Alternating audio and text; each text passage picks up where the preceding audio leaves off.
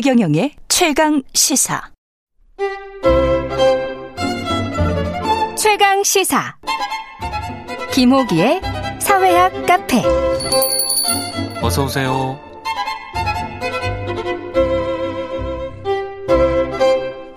네, 뉴스의 이면에 있는 흐름과 우리 사회의 큰 담론에 대해 이야기해보는 시간입니다. 김호기의 사회학 카페.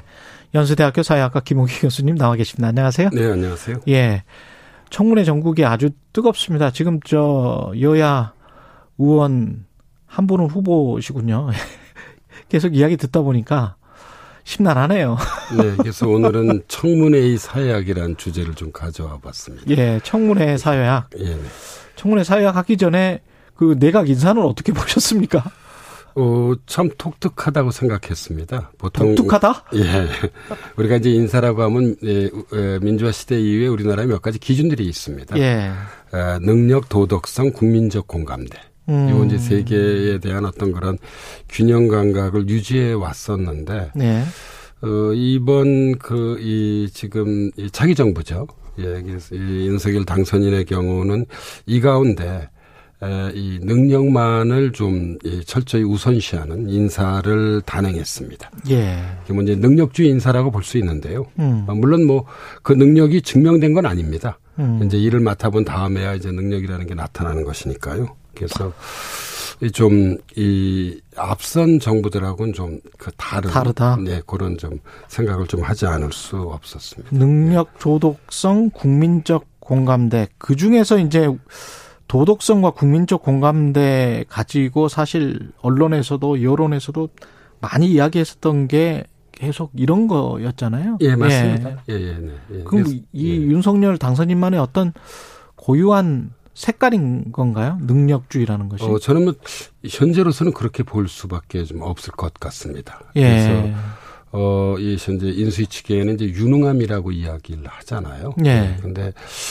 이 우리가 한 사람이 일을 할때 음. 과연 능력이라는 것이 능력 하나만으로 이루어져 있는 것인가라는 질문을 좀 던져볼 필요가 있습니다. 개인의 능력 하나만으로 이루어지는 것인가? 예, 예. 일의 완성이? 예. 그래서 어. 막스 베버도 예. 어, 정치가의 자질로서 열정, 책임감, 균형 감각을 들었었거든요. 예. 어, 저는 어, 이, 그 뭐 도덕성이나 뭐 균형 감각 같은 경우도 매우 중요하다고 생각을 좀 하고 있고요. 예. 또 뿐만 아니라 아, 정치라고 하는 것은 일반 기업하고 달리 공적 영역이잖아요. 예. 그래서 어 저는 개인적으로 지역이나 뭐 성별이나 세대 음. 이런 안배들도 되게 중요하다고 생각 해서 보는 편입니다. 똑같은 능력이라면 예. 왜냐하면 어 이게 지금 이 사적 영역 음. 다시 말씀드리자면 시장이나 기업은 아니잖아요.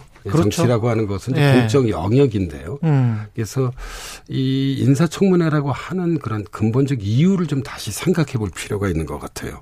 근데 네. 민주화 이후에 역대 정부 생각을 해보면 이 능력을 굉장히 강조했던 정부가 언뜻 이명박 정부 때 그랬었던 것 같은데요. 예, 맞습니다. 예. 그래서 예, 그때도 이제 뭐 고소영 내각 음. 뭐 이런 예. 예, 좀 뭐 비판들이 좀 있었죠. 그 여태 정부들과 비교해 봐도 좀 독특하다. 이번 인선이. 예. 예. 역대 정부하고 이제 공통점도 없지는 않습니다. 예. 예, 이 우리나라 이제 역대 정부를 보면 대부분 다 뭐 best of best다. 뭐 음. dream 내각이다.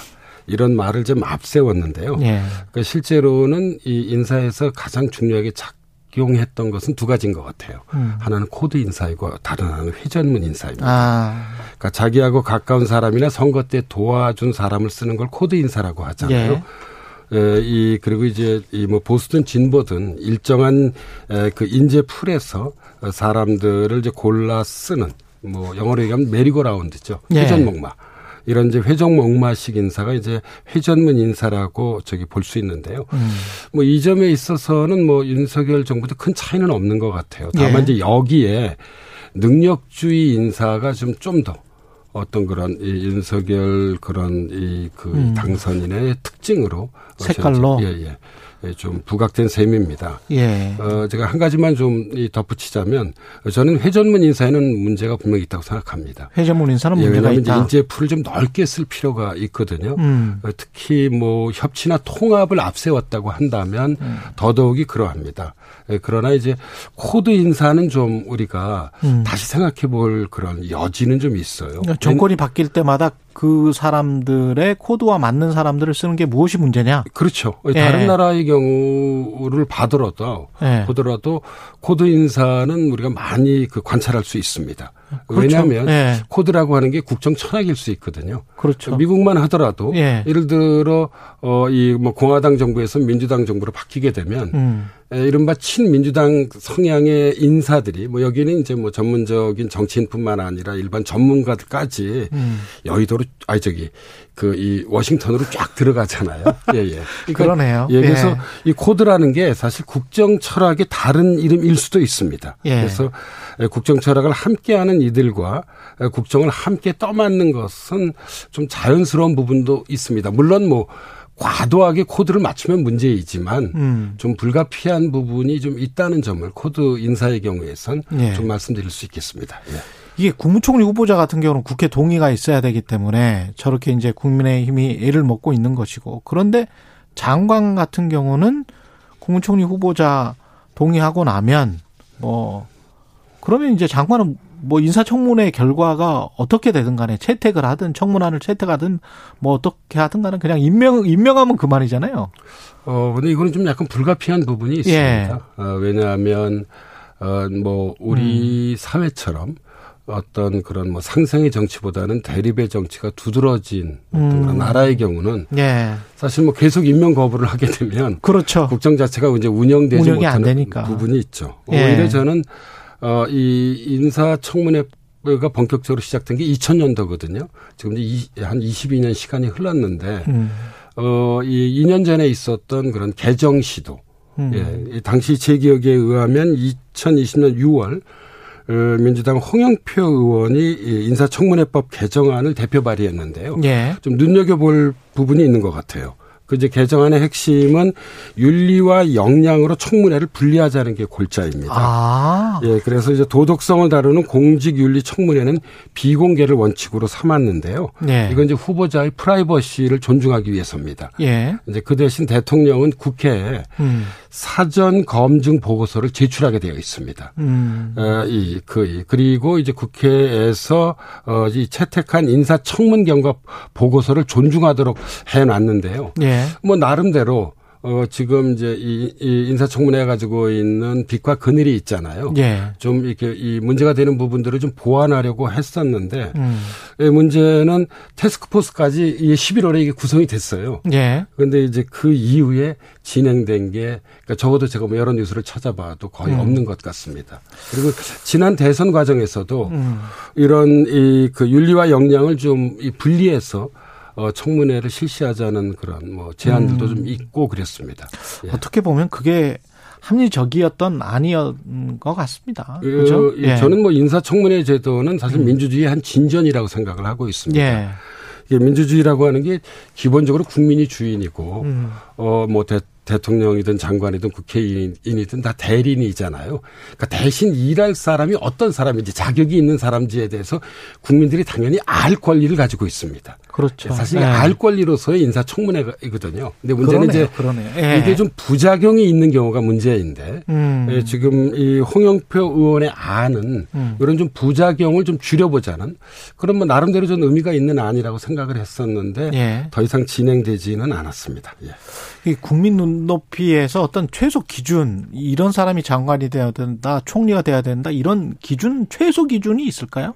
이, 이, 뭐, 윤석열 현재 정부에 국한시켜 보자면, 예. 아, 이, 그 윤석열 당선인이 내걸었던 저는 공정과 상식이 아. 최소 기준이 돼야 할 것 같습니다.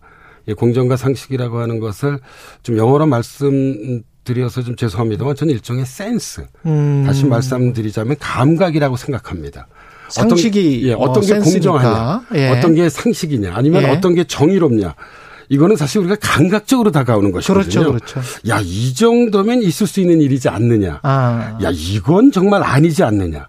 이런 이제 감각을 제가 말씀드리는 것인데요. 그래서 저는 이런 공정과 상식의 감각, 음. 이런 게 좀 최소 기준이 될 수 있을 거라고 생각을 하고 있습니다. 근데 네. 이게 자기 편이면 아 그 정도면 괜찮은 거 아니야라고 생각 그 정도의 허물이면 봐줘도 되는 거 아니야? 뭐 이렇게 생각을 하다가도 이, 이른바 이제 남의 편이면 아유 정말 심각한 문제가 있네. 이게 사람의 뇌가 이렇게 왔다 갔다 하는 거 아닙니까? 그러니까 이제 이런 것이죠. 예. 그러니까 이제 자기 편에는 관용을 보이고, 그렇죠. 예, 이게 이 다른 편에는 이제 엄격한데요. 그 기준이라는 한국 정치의 참 가장 커다란 문제이기도 했어요. 그런데 기준이 이제 하나여야 되는데 예, 이런 이중자 때는 저는 안 된다고 생각합니다. 예, 예.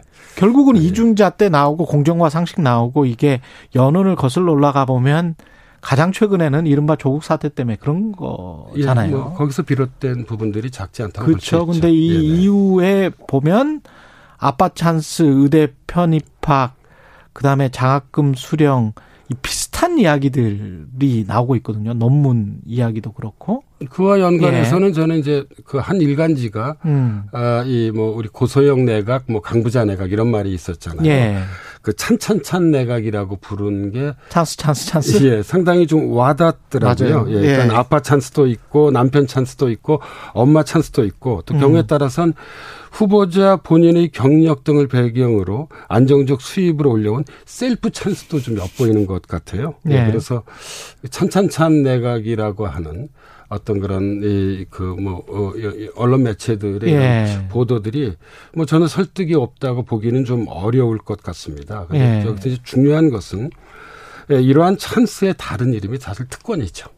그렇죠. 네. 예. 그리고 이제 특권은 어, 공정과 상식의 반대말입니다. 음. 어, 그래서 저는 당연히 검증하고 해명돼야 한다고 생각합니다. 예. 근데 이 한덕수 총리 후보자에 관한 청문회 같은 경우는 이제 청문회 보이콧을 하는 상황이란 말이죠. 민주당과 정의당이.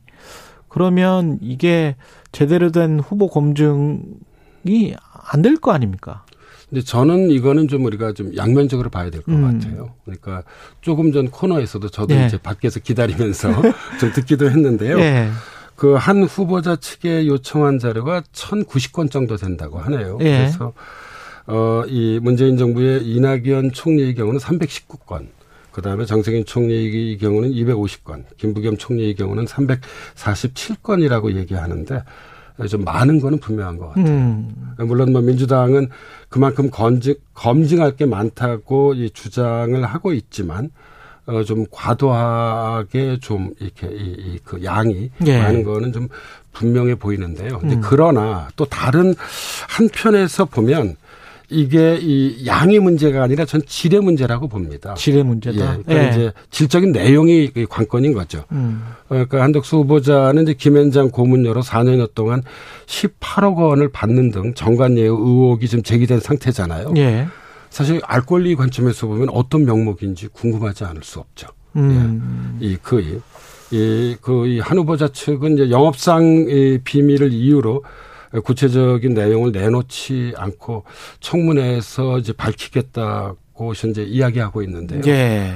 어, 이 아무튼 국민들 입장에서 보면 예. 어, 뭐 당연히 이것은 예 국정을 총괄해야 할 그런 이 그 이 총리 총리의. 대해서 예. 총리 후보에 대해서 어, 저는 뭐 국민들의 경우는 알 권리를 가지고 있다고 생각이 들고요. 음. 어 그리고 이제 또 다른 한편 어 이 그 한 후보자의 배우자의 미술품 판매 현황이나 재산 증식 관련 자료도 어, 이, 뭐, 제가 알고 있기로는 개인정보 제공 미동의를 이유로 좀 제출하지 이- 않은 것으로 어, 그렇죠. 현재 예. 보도되고 있습니다. 근데 이 당당하다면, 음. 예, 저는 뭐, 자료 제출을 하지 않을 이유는 좀 없는 것 같아요. 저는 이제 국민적 눈높이, 그렇죠. 국민적 시선에서 어, 뭐 이게 다 정당한 것들이라고 한다면 예. 이렇게 문제 제기를 하면 저희 어. 궁금, 이건 대단히 도덕성의 문제에서 중요한 부분들이잖아요. 예, 이 자료를 좀, 예, 공개해야 하지 않나 그런 생각을 좀 가지고 있습니다. 그래서 그러네. 역시 이 대목에서 음. 이제 제가 두 가지를 강조하자면 하나는 이 국민적 눈높이고요. 제가 아까 말씀드렸듯이 네. 예. 이거는 좀 아니지 않는가. 음. 어, 이 정도는 되지 않는가. 네. 저는 이런 어떤 공정과 상식의 감각이 매우 중요한 것 같, 같습니다. 근데 네. 이러한 감각을 이루는 두 가지 요소가 하나가 국민적 눈높이고 다른 하나가 알 권리라고 생각합니다. 음. 예. 생각해 보니까 사익과 공익이라는 측면에서도 법무법인에서 했던 일을 왜 어떤 판단의 기준으로 했는지는 생각이 뭐 연방대법관 같은 경우 이, 이런 판단을 왜 했는지 그게 당신의 생각에 에, 판단의 기준인지 이거는 김현장에서 했던 일이 연관이 있겠습니다. 나중에 이제 공익적인 일을 할 때도 그렇고. 아주 원론적인 예. 말씀을 좀 드려보자면요. 예. 어, 이 개인의 행위는 크게 공적 행위와 사적 행위로 구별되어지고요. 예. 어, 이 국무총리의 행위는 전부 다 공적 행위이죠. 그렇죠. 예. 왜냐하면 이제 이 국가를 이제 통치하는 행위이기 때문에요. 음. 예. 따라서 그가 이전에 음. 어떤 사적 행위를 했는지에 대해서 이 국민들은 예. 좀 이 그 알 수 있는 음. 어, 이좀 알아야 하는 권리를 좀 갖고 있지 않냐는 것이 제 개인적 생각입니다. 예. 그렇겠습니다.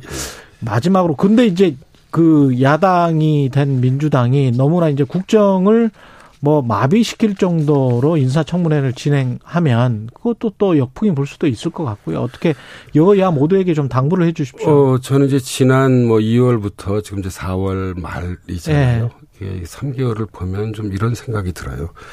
보통 이제 우리나라에서 정권 교체는 이 세 단계를 통해서 진행되는 것 같아요. 음. 그러니까 대선 막바지에는 통합과 혁신을 막 강조합니다. 맞아. 어떤 후보나. 그랬었어요? 네, 그러나 이제 이제 두 번째 단계는 당선이 되면 아, 이 또 당선인은 뭐 이제 역대 모든 선거가 다 그렇습니다. 예.